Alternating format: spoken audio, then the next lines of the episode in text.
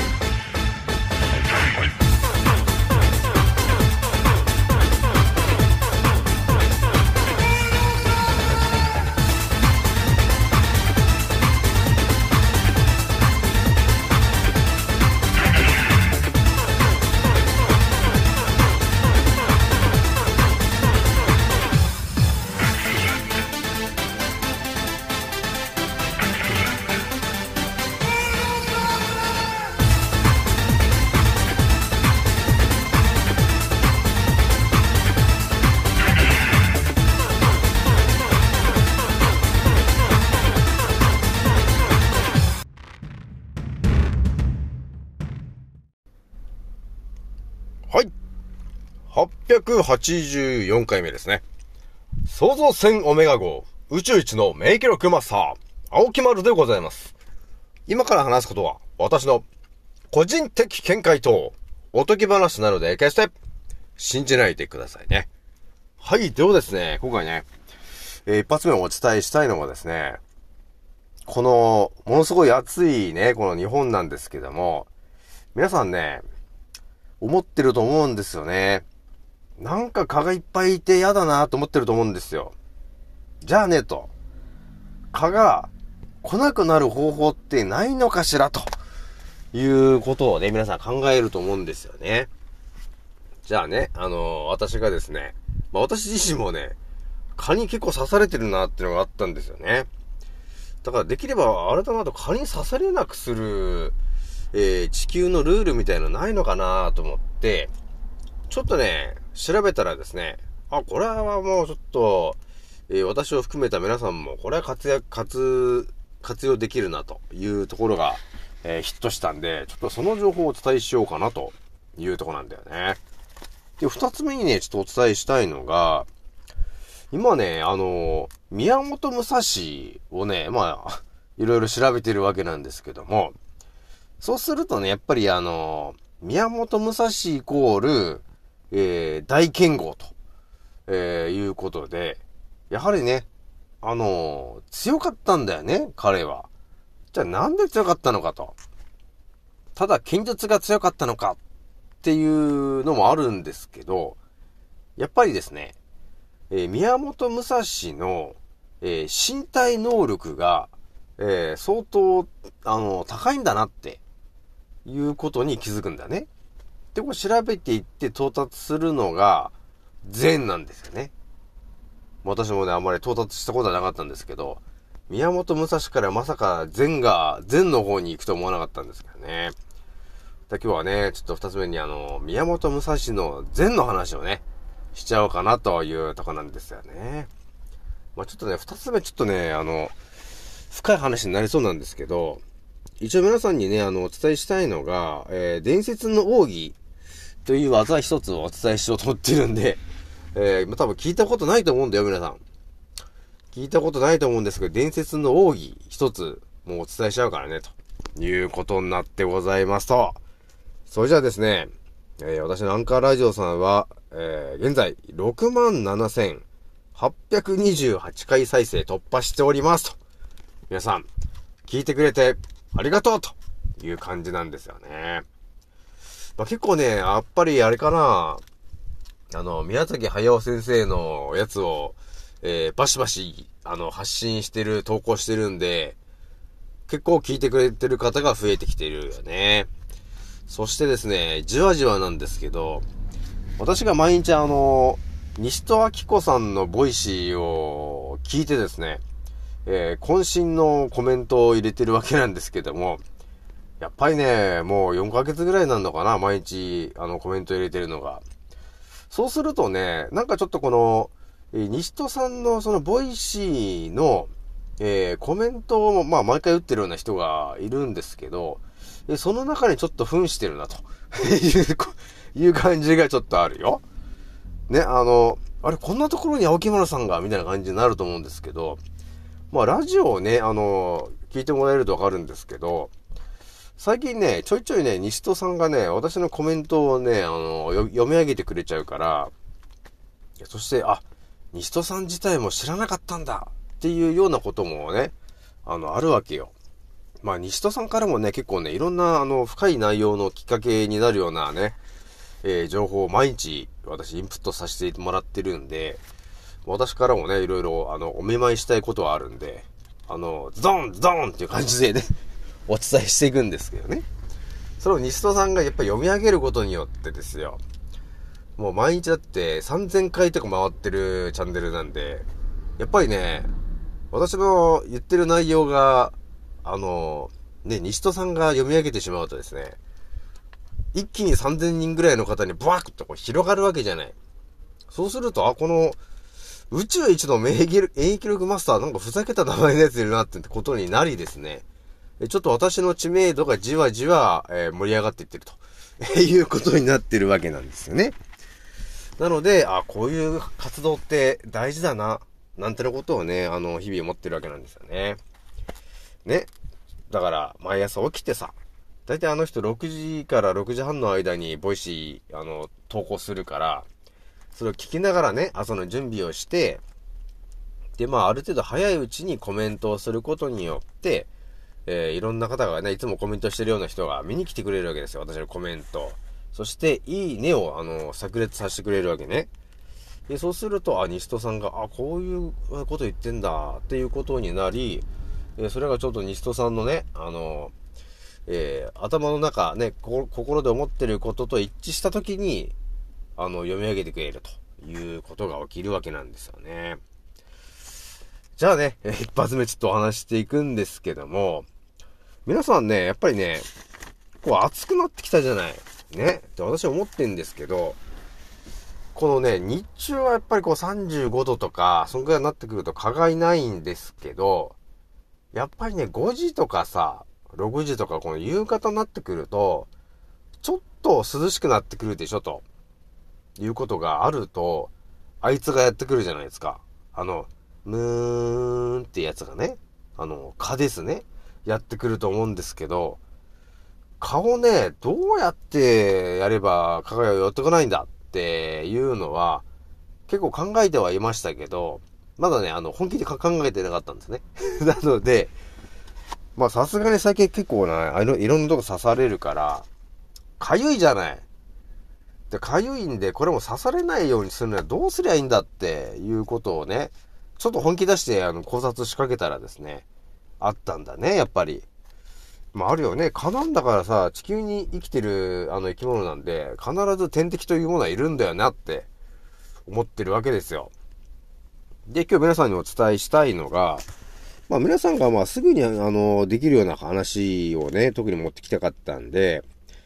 えー、蚊が嫌うものは一体何なのかっていうところなんですよね。まあ蚊っていうもの自体がさ、その、なんていうのかな、まあ我々がこう汗かいたそういうね、匂いに釣られてやってくるっていうのがあるわけよ。えだからやっぱりあの、二酸化炭素が多いような人は、よく刺されるのかな。だからお酒飲んだ後とかは結構血流が回ってるから、刺される、刺されやすいのかなっていうのがここあるわけなんですけど、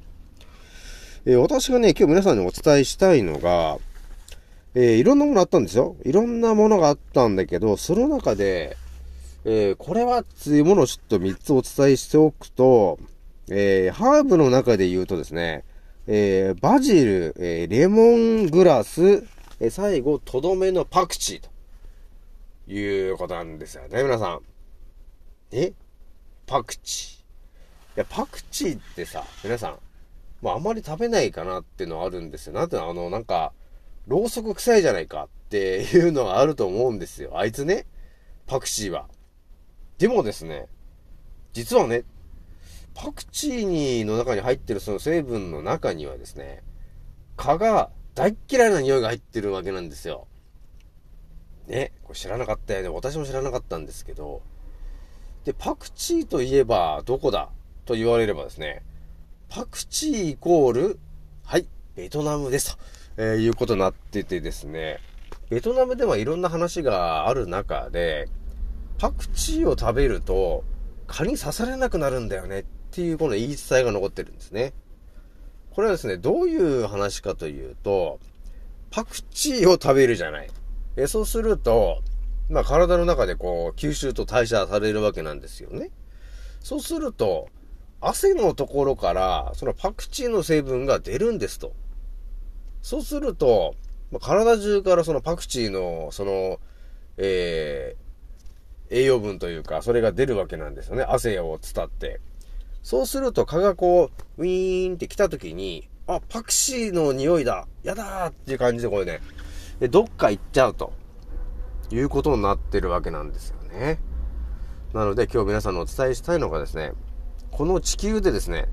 最強に、えー、蚊が嫌なものは何か、えー、それはですね、パクチーですと、えー、いうことになってますと。皆さん、知らなかったよね。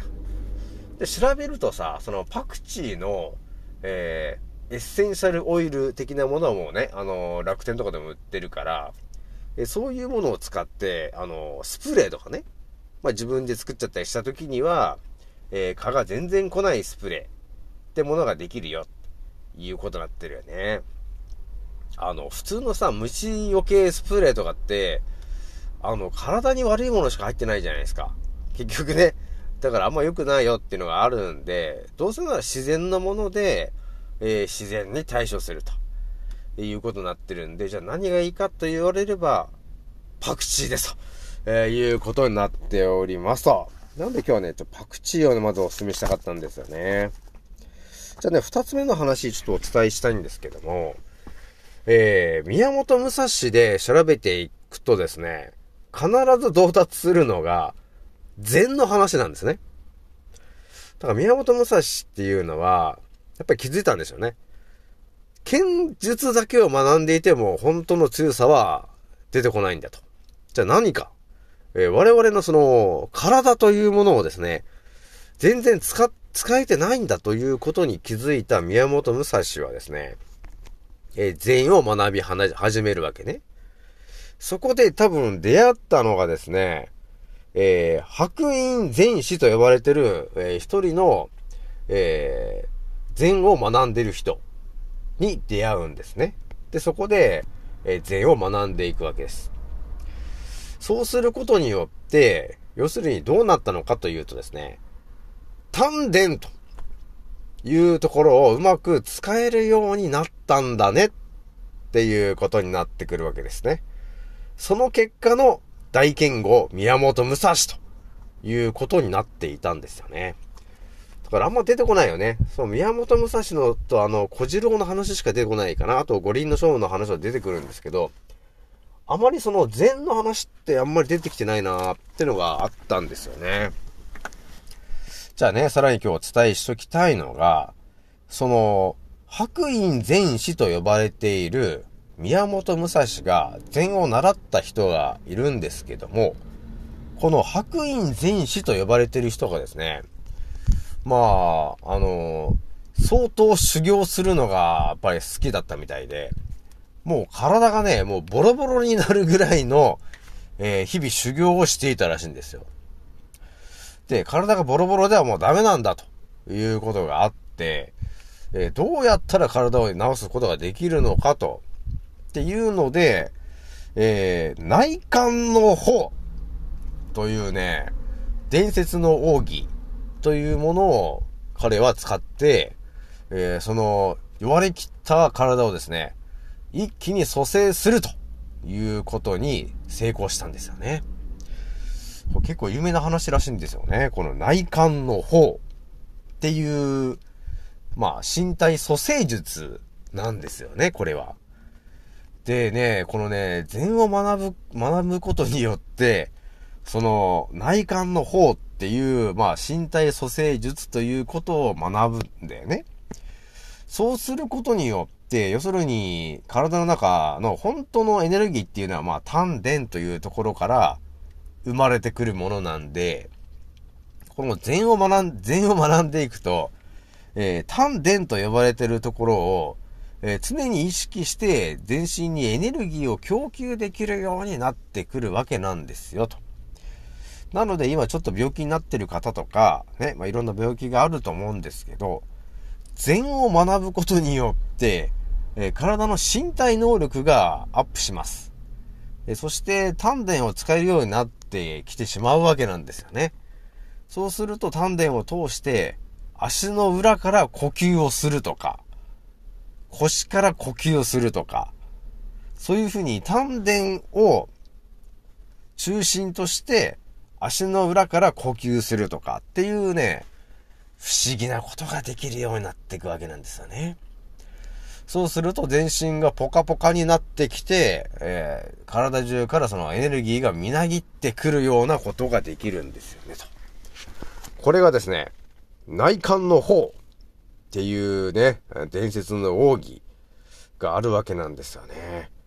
だからね、これも深いなって話なんですけど、これをね、一個ずつね、ちょっと読み、読み上げていくと、結構な大変なことになってくるわけなんですよね。一応いろいろね、読み上げるやつがあるんですよ。なので、ちょっとね、YouTube のリンクを貼っておこうかというところがあるんで、ちょっとそれを貼っとくんで、皆さんちょっと見てもらえると、ね、えー、内観の方っていうのはどうやってやるんだっていうのがね、ガチで載ってるから、寝る前に、えー、ベッドに横になってもらって、ぜひともやってもらいたいということになるんですよ。まあでもね、一つ注意するとしたら、まあ、ベッドに、ベッドに横になってさ、体のこの力を抜いて、で、つ、つま先っていうか足の指をさ、自分の方にぐーっと持ち上げるような、あの、体勢になるわけ。ここでちょっと注意してほしいのが、多分塩分不足の人だと、ちょっと足がつるかもしんないから、ちょっと天然のお塩はちょっと多めに取っといてやった方がいいかなっていうのがある。多分釣りやすくなっちゃうかもしんないんで。で、その姿勢やると、タタタタタってなっちゃうから。なっちゃうんで、なっちゃわないように事前にあの、天然のお塩をぶち込んでもらえるといいかなというところになりますと。じゃあ一応私のテレグラムにもね、ちょっと貼っとこうかと思うので、じゃあぜひとも皆さんね、やってみてもらえるといいかなというところでございますじゃあ今日はね、これぐらいにしておきます。次の音声でお会いしましょう。またねー。